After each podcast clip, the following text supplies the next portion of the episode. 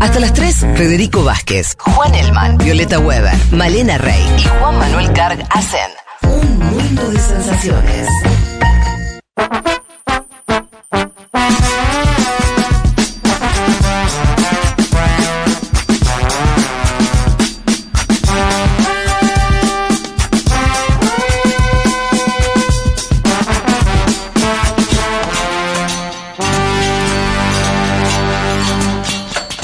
Aquí estamos. Em, por favor, 1140 66 000. No los noto muy activos. No sé si están conteniendo la respiración. Insisto, no se puede contar la respiración hasta las 8 de la noche. Claro, mucho Así tiempo. que salgan el aire. Tranquilidad. Ahora se pueden escuchar este programa que lo preparamos con mucho cariño para ustedes. Eh, algunos estarán muchos en eh, haciendo la fila para votar, aunque no hay mucha fila por lo que estoy viendo. Yo todavía no voté. No, qué dinámico, después del programa. Yo voté, pero, pero en claro, un un balotaje. Un balotaje. Vos votaste muy rápido. En un minuto. Sí, por eso. Fui ocho y media. Pero eh, seguramente tendremos algunos fiscales, gente presente de mesa, fiscales que están ahí escuchando eh, el programa mientras hacen su trabajo cívico. Eh, muchos otros de sus casas, preparando los almuerzos, recibiendo gente, yendo a ver a familiares, amigos para afrontar este día eh, junto a otros. Bueno, como sea, eh, los que nos quieran contar qué están haciendo lo hacen al 11 40 66 000 eh, y también, por supuesto, abierto a los comentarios que surjan a partir de lo que estemos hablando nosotros de acá en más. Bueno, arrancamos con el panorama, vamos a dar alguna, alguna serie de, temas más o menos breves como para entrar en clima. Em, bueno, hablando de elecciones, hay un país que tuvo elecciones donde hay un ganador y hay una incertidumbre también democrática importante. Me refiero a Guatemala. Eh, la Fiscalía de Guatemala anunció que va a pedir que dejar sin foros al presidente electo, a Bernardo Arevalo, por una extraña acción ocurrida hace más de un año, eh, donde Arevalo participó en una ocupación eh, que se hizo de una universidad, una ocupación más política, pacífica, ustedes saben, eh, las universidades que tienen vías políticas en general intensas, pero bueno, eh, es difícil no ver, eh, como parte de varios hechos que acá fuimos contando algunos, donde el Poder Judicial guatemalteco no parece estar, eh, por lo menos haciéndose fácil a Arevalo para que pueda asumir como presidente. La acusación básicamente tiene que ver con que eh, se le acusa a Arevalo de tomar por la fuerza la Universidad de San Carlos en rechazo a las elecciones celebradas ese año en la Casa de Estudios. Eh, y aseguró que el presidente electo podría ser- haber cometido delitos de usurpación, depredación de bienes culturales y asociación ilícita. Bueno, eh, Uno se pregunta por qué no apareció eso en la campaña, ¿no? es rarísimo. Porque va cambiando siempre el mecanismo. Primero Sí. era que habían juntado mal las firmas y que había firmas de muertos en la constitución del movimiento Semilla. Sí, que la- Ahora- algunas estaban pagas también, eso era la acusación. Claro, pero ponele que era por tres firmas. Tres firmas en un paquete de miles no es nada. Y en un partido que ganó con el 60% de los Además, votos después. Y esto, a- a- hablar de lo que hizo Arevalo en el 2022 en una toma de universidades, que tomar universidades No, claro, no. lo más, eh, ¿no? lo más usual de las universidades. Claro, yo dije, pues es parte de la vida política en general de las universidades, en algunos, algunos momentos, digo, no es que él fue y rompió con una fuerza de choque, no sé, militar, no estamos hablando de ese escenario. Bueno, en fin, es parte del enchastre que está ocurriendo en Guatemala, eh, veremos cómo Igual continúa Estados Unidos salió a jugar fuerte de vuelta. Sí. a favor Eh, de- de- del presidente electo. Claro, primero porque hay un vínculo histórico entre el Partido Demócrata, el- los, sus tanques pensantes y el gobierno de Arevalo, mejor dicho, el movimiento Semilla. Pero el subsecretario de Asuntos del Hemisferio Occidental del Departamento de Estado de Estados Unidos, Brian Nichols, difundió un comunicado donde dice que están en contra de los continuos y atroces intentos de socavar la democracia en Guatemala. Es decir, está jugando el gobierno de Biden, lo cual sería una buena noticia para Arevalo. Es muy larga, decíamos siempre, el, el tiempo, ¿no? Porque Arevalo ganó hace ya meses y tiene que asumir en enero. O sea, va a asumir antes el quien gane la elección hoy en Argentina que Arevalo que ganó una elección hace meses. Sí. Es muy largo el calendario. Bueno, veremos cómo continúa, pero se sigue complicando el, el- el panorama post-electoral en Guatemala. En el Reino Unido, saltamos, eh, una noticia, yo no sabía, la verdad, no, no sé si era algo esperable para la política británica, pero por, por los efectos que tiene, no tanto, que es la vuelta de David Cameron, quien había sido primer ministro conservador, muy importante él, eh, que después entró en, en un declive. Eh, ya me cuesta pensar en las fechas, hace dos años, creo, no mucho más que eso, antes de Theresa May, de- bueno, ¿no? Sí. Eh, eh, vuelve como Canciller. canciller. ¿no? Ministro de Relaciones Exteriores. Eso fue anunciado esta semana. Eh, bueno, mm, todo dentro de una estrategia de reconfiguración del gobierno de, de Rishi Sunak eh, para intentar atraer más votantes de cara a las elecciones del 24, ¿no? Donde habrá elecciones nuevamente en el Reino Unido. Eh, David Cameron lo primero que hizo, esto me parece da cuenta de la reconfiguración. Recordemos que David Cameron fue central para el Brexit. Sí, hace siete años se fue Cameron. Parece que, viste, bueno, no, no cuando empieza, cuando Sí. empezó nuestro programa, él se estaba Se yendo. estaba yendo. Lo contó Shapiro, Bien. eh, hace Bien. siete años. Eh, decíamos, fue clave la, en, en- la cuestión del Brexit. Eh, ahí no empieza como ese momento extraño, ¿no? De, de- de Reino Unido. eh, y de, mucha reconfiguración también de, de su lugar en el mundo, su lugar geopolítico. Eh, y vean ustedes que lo primero que hace David Cameron, asumido ahora como canciller, es viajar a Ucrania, a la, la capital, a Kiev, eh, en un apoyo muy claro de, parte de, Gran Bretaña a, Ucrania, al gobierno de Zelensky, en el contexto obviamente de la guerra, eh, una señal de también mucho alineamiento con la estrategia norteamericana. Esto es- sabemos que, que es parte de, de los de, algunos de los fundamentos de la política exterior eh, británica hace mucho tiempo, que es un alineamiento, diría, prácticamente automático con Estados Unidos, un alejamiento de las posiciones europeas. Esto se vuelve a reconfigurar eh, o, a, reforzar. Eh, bueno, ahí fue recibido por su homólogo, el ministro de Asuntos Exteriores de, de- de este- ese país, de Dimitro Kuleva.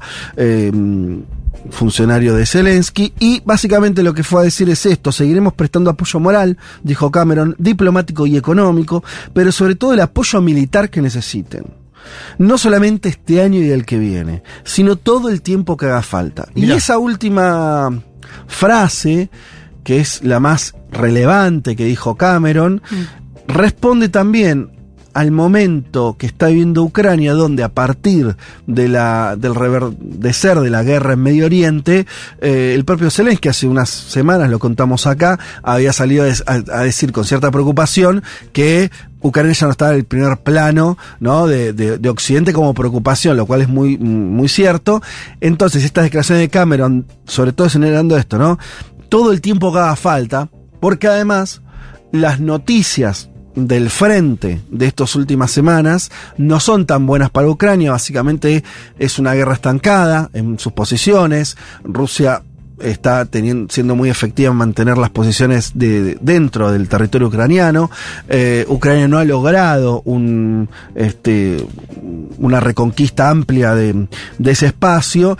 Eh, entonces empezaba a discutirse o empieza a discutirse hasta dónde, cuánto tiempo más Estados Unidos, Gran Bretaña, Europa, o sea, los aliados más importantes en términos militares de Ucrania, van a seguir apoyándolo. Esta frase de Cameron, no sé si despeja todas las dudas, pero por lo menos en términos de intención, de narrativa, diríamos, vuelve a decir, estamos acá, somos aliados firmes, lo primero que hago es viajar, ¿no? Como primer gesto, y lo segundo que hago es decir que vamos a estar acompañando militarmente, que es el foco más central de la cuestión, todo el tiempo que haga falta. Así que bueno, Yo creo que ahí hay algo de sobreactuación, Fede, y te cuento por qué. bien. Primero, mm, la, la llegada de Cameron, por lo que leí, eh, es tomada en un partido conservador cada vez más tirado a la derecha como una especie de giro al centro de, Ajá. la, de la administración de Sunak.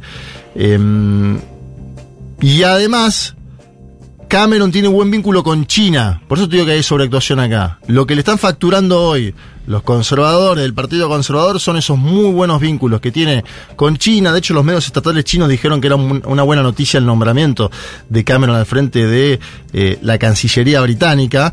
De hecho, Londres y Pekín se llevaron muy bien durante a- aquellos años. Se hablaba de nueva era dorada. Entonces, por ahí lo que está haciendo Cameron Ajá. en Ucrania es una sobreactuación Sí. al interior de su propio partido. Porque en realidad él viene a colocar más en el centro, vos decís, la agenda real de. de- Yo creo que el partido lo tira al exterior. centro, lo tira al centro. Bueno, O sea, de las figuras que hubo en los últimos 15 años, Cameron del Partido Conservador es la más ligada a, si querés, un centro político. claro.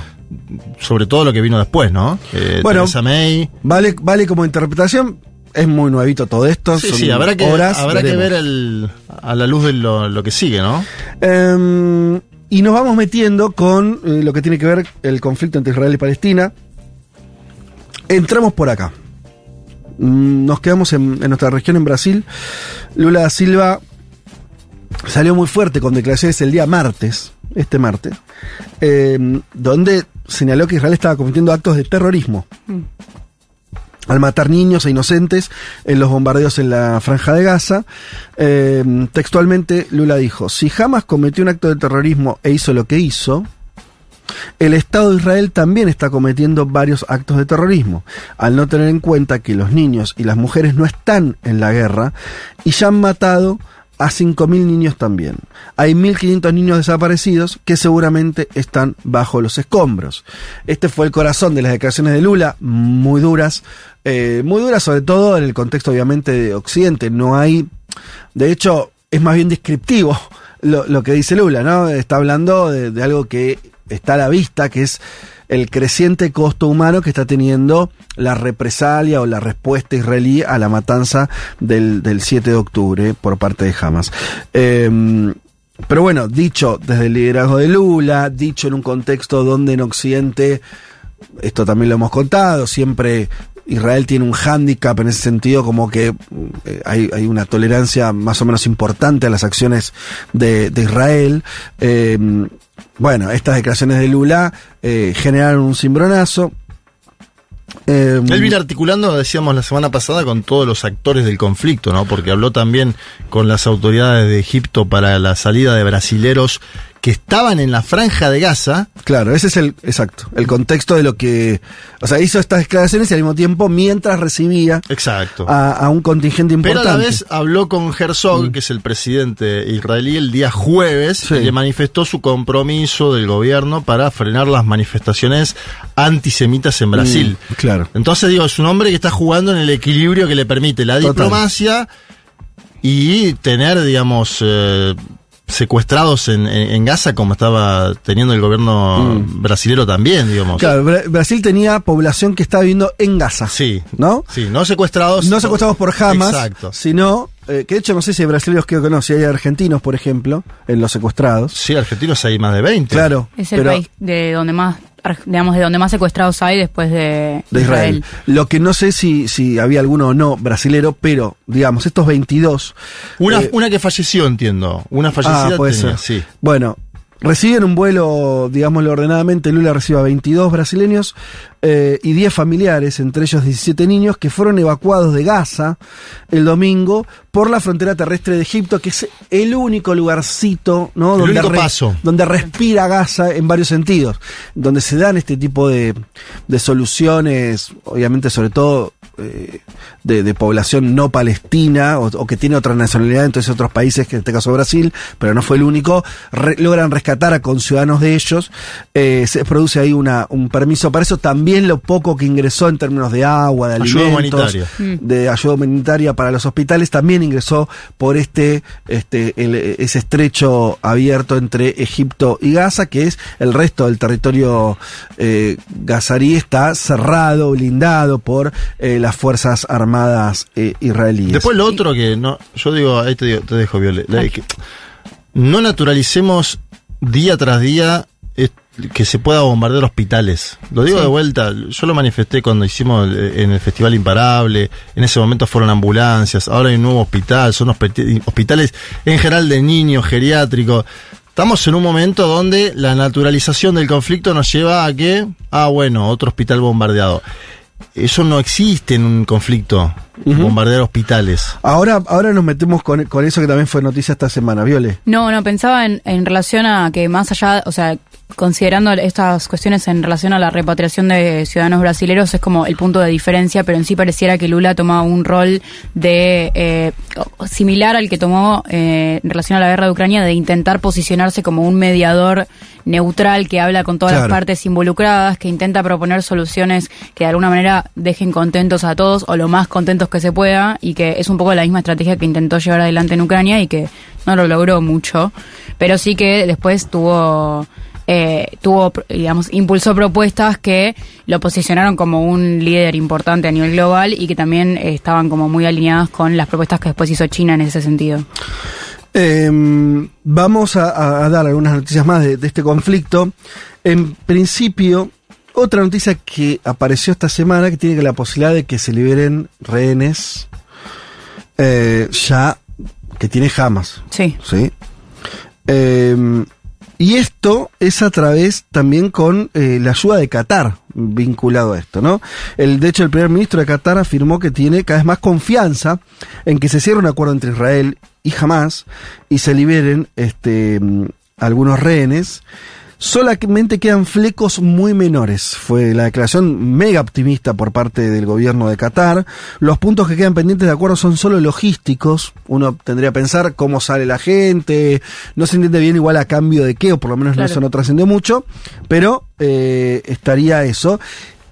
Lo cual sería importante, daría un giro seguramente si eso ocurre, si eso ocurre con éxito. eh, me parece que daría un giro al conflicto.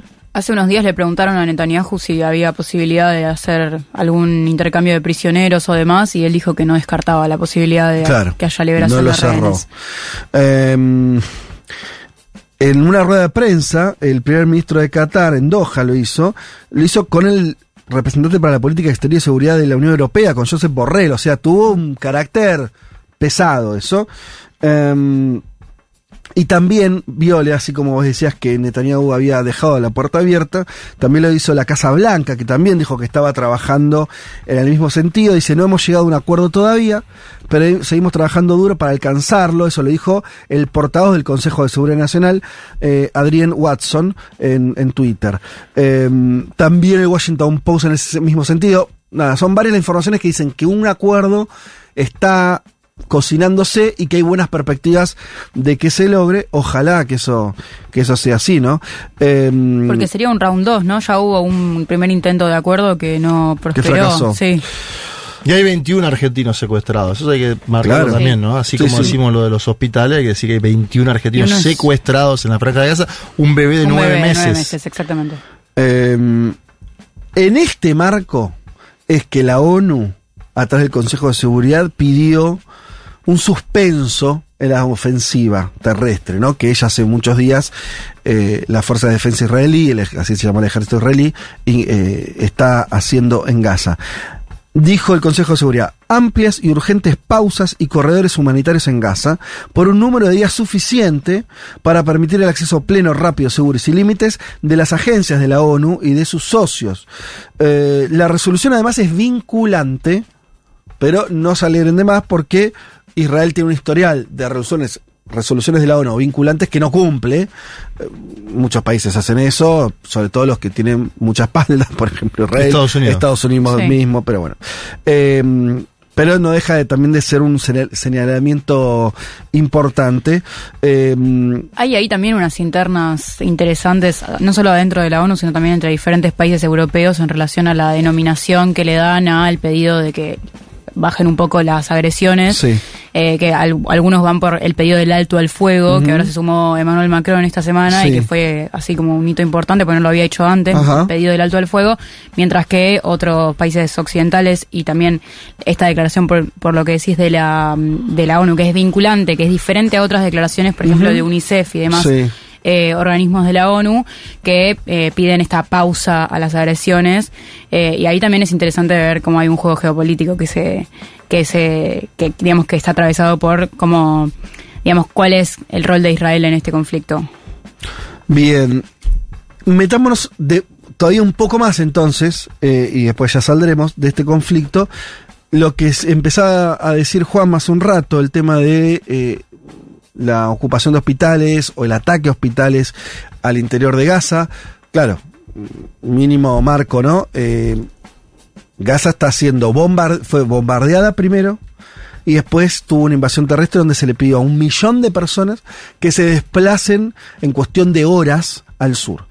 Obviamente, bombardeos, más ocupación terrestre, más éxodo eh, inmediato, si algo va a haber demanda es de hospitales y de gente lastimada, herida, bueno, en fin, eh, sean combatientes o sobre todo población civil, porque eh, insistimos, es, es, una obviedad que, que, semejante acción militar tuvo, incluso manteniéndonos dentro de cómo cuenta Israel la historia. Eh, así Israel haya querido ser lo más quirúrgico posible, entre comillas, es obvio que hubo una cantidad bestial de, de costos eh, humanos de civiles que no estaban combatiendo. Esos civiles heridos están yendo a los hospitales, a los pocos que quedan. El tema es que sobre eso Israel volvió a ajustar el torniquete y ocupó eh, militarmente alguno de ellos, particularmente el más grande de la franja de Gaza. Ya hace cinco o seis días que, que, el hospital está, este hospital eh, Al-Shifa está siendo ocupado, la OMC, la Organización Mundial de la Salud, describió el complejo como una zona de muerte, eh, porque los servicios médicos además se, se cerraron prácticamente. Eh, había 291 pacientes en este hospital, 32 bebés en estado extremadamente crítico, bueno, un desastre. Eh, y, y, por supuesto la ocupación eh, por parte del ejército israelí no, no, ayudó a esto, además faltaba agua, faltaba comida, en fin. Eh, Claro. Ese es el del Shifa de hace unos días. Exacto. Porque ayer eh, hubo un bombardeo al hospital Nasser en el sur de la Franja de Gaza, sí. el lugar donde decían que había que ir. Sí, para estar seguros. Al menos 26 personas fueron asesinadas en ese bombardeo. Digo, uno va sumando, por eso uh -huh. yo decía lo de los hospitales, las ambulancias, uno hace una cronología de los últimos. Y tiene que ver también con las cifras, hay 12.000 uh -huh. Eh, muertos, ¿no? En lo que en lo que va de. Terminemos de contar lo del hospital de Al-Shifa porque sí, tiene que ver con que. Es el más importante, aparte. Isra primero que claro, es un edificio más, este, más importante, es donde albergaba la mayor cantidad de, de heridos. Y Israel insiste en que ahí es una de las entradas para los famosos túneles que eh, Hamas utiliza como, eh, como lugar para reponer este municiones. Operativo, digamos. Sí, que sí. la única justificación que podría claro, legitimar exacto. de alguna manera ese tipo de bombardeos. Ahí empezamos a entrar a una zona un poco compleja en la información, no tan clara, porque Israel sostiene esto y como parte de, de, de, tratar de convencer a la opinión pública de que esto es efectivamente así, llevó a algunos periodistas a mostrar eh, que en ese hospital había armas, había elementos que daban cuenta de que jamás estaba en control del hospital en términos militares, incluso se filmaron lugares que ellos eh, sostenían que habían sido como salas donde se habían tenido gente secuestrada, porque, eh, eh, por ejemplo, hay una imagen de un barrote con una especie de tela, y que uh -huh. eso eh, era como tener atada a la gente. Bien. Lo que yo me llevo, y esto solamente voy a repetir lo que escuché de cadenas de información internacional, sí. es y esto tomo sobre todo las norteamericanas porque en términos eh, instintivos estarían más cerca de las posiciones pro-israelíes. Es difícil decir que el New York Times es antisemita, quiero decir, Claro. ¿no? No, Por lo menos no es algo que no es algo que se viniera este se viniera conversando en esos términos sino todo lo contrario digo como siempre fueron como decía cercanos porque también Estados Unidos lo es a, a, a, algo, a los gobiernos israelíes y dijeron que ellos no habían podido chequear la veracidad de esa información de que De estaba que la- jamás ahí como de que efectivamente claro Había un ingreso. es, es- esa era el- el- el- la forma de ingreso a los túneles, como que había, que, que no fue convincente lo que mostró Israel a ciertos medios, que no fueron muchos, no resultaba convincente, o, o no resultaba del todo convincente, no sé cómo, cuál fue la expresión correcta de, de, de varias corresponsalías, también alguna francesa, bueno. Eh, esa es la, la información. Eh, veremos. Por supuesto, arriba está el drama.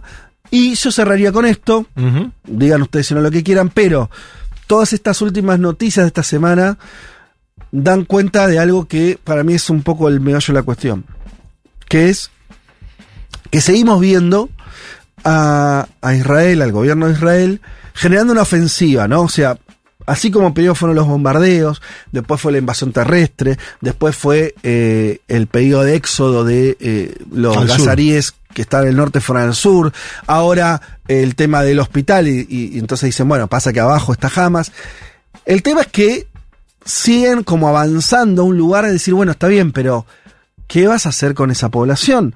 ¿Hasta dónde van a martirizar a la población que vive ahí? Eh, hay una cuestión, ¿cuándo van a empezar a hablar de cierta proporcionalidad? Lo, del, lo de octubre, el ataque eh, asesino, sanguinario de Hamas, está claro y tuvo un costeo de vidas muy alto, más de 1.500 israelíes creo que murieron, Sí, la sí. cifra está por ahí Fue gravísimo. ya hubo una respuesta donde si no valemos el ojo por ojo, ya lo duplicaron, triplicaron un poco. Digo que eso es una respuesta que eh, ya en términos de costos, o sea, lo bestia, eh, hablando como Sí, sí. hablando descarnadamente, eh, muerto por muerto, ya, Israel ya está arriba. Bueno, ahora el problema es que te- Israel tiene que gestionar de alguna manera los pasos siguientes. No está claro si van a ser, van a reemplazar en términos gubernamentales a Hamas en Gaza y gobernará de facto el Estado de Israel. Eh, si van a buscar, eh, si hay un límite en cuanto al daño civil que ellos van a provocar en función del objetivo, que yo creo que ah, yo, yo no creo que Israel quiera matar civiles, ¿se entiende? O sea, no, no me parece que sea el objetivo de nadie de, de acá. Eh, sí me parece que no está esa evaluación como el objetivo es derribar a Hamas a lugar. El problema es que el lugar implica matar gente. Entonces, bueno, está, eh, si exageremos, si Israel dijera, yo, nosotros vamos a eliminar a Hamas, así tenga que morir toda la gente que en Gaza, bueno, creo que sería vale decir, no me parece que tengas derecho a semejante objetivo si el costo es ese. Si el costo es la operación militar está cruenta, donde va a matar un- va a durar 10 días más, será otro el, el- el- el calibre ¿no? de atención que uno pueda tener. Eh, el tema es que no aparece eso. No, y hay una noticia que a No mí, hay, me, no hay- no hay nada que te dé cuenta de cuándo termina la pesadilla. Claro. a mí me alertó algo de Naciones Unidas que dijo el viernes que hay una posibilidad concreta Mm. por la falta de suministros de alimentación en Gaza de que se empiecen a producir las primeras muertes por hambre. Inanición, claro. Bueno, ahí ya entramos en otro, en otro panorama, en otro- Exacto. porque hasta acá estábamos, incluso te digo, naturalizando, y está muy mal decirlo en esos términos, pero el mundo naturalizó que existan 12.000 muertos, 50% de ellos bebés eh, o niños. Ahora ya que digan que esa población puede morir de hambre, ya estamos en un paso más. ¿no? Exacto. Bueno, creo Por que- eso digo, porque si las. Yo insistí. eh, eh, si, si el gobierno israelí dice, o al final termina siendo, que pone el objetivo de destruir a Hamas, aunque mueran de hambre un millón de personas, o dos millones de personas, bueno, no, qué sé yo, o sea, lo siento en el alma, Israel estará cometiendo, el gobierno de Israel, un genocidio. eh, en, todas las letras y bueno, su legitimidad se verá completamente eh, destruida.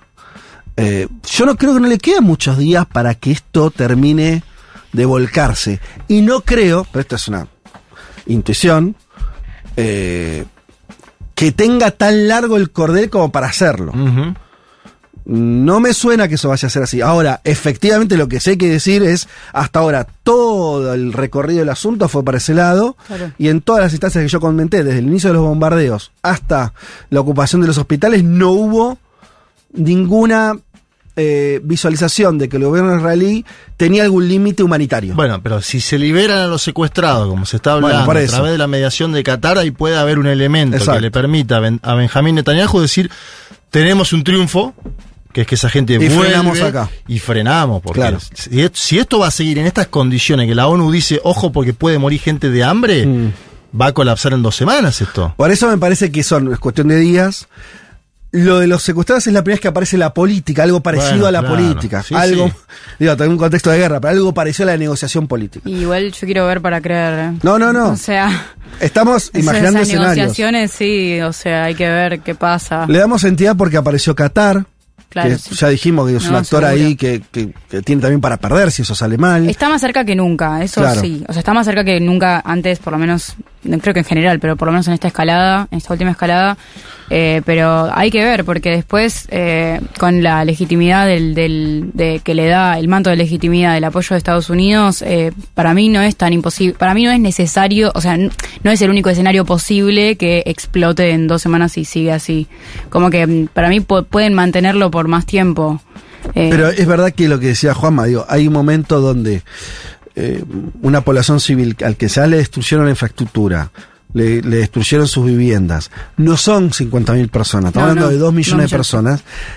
Eso empieza, y, y por las características geográficas, que son muy especiales. Sí, sí. En otros conflictos, la, este, la población puede huir a otros países, Seguro. ¿no? Como sea, ¿eh? Con costos obviamente horribles humanos, Sí, sí, pero puede huir. un avión. Acá no Sí, puede sí. huir. Está barca. encerrada, acá Sí, no, sí, acá no tiene aeropuerto, no hay forma de huir. No hay nada, sí. Está el mar.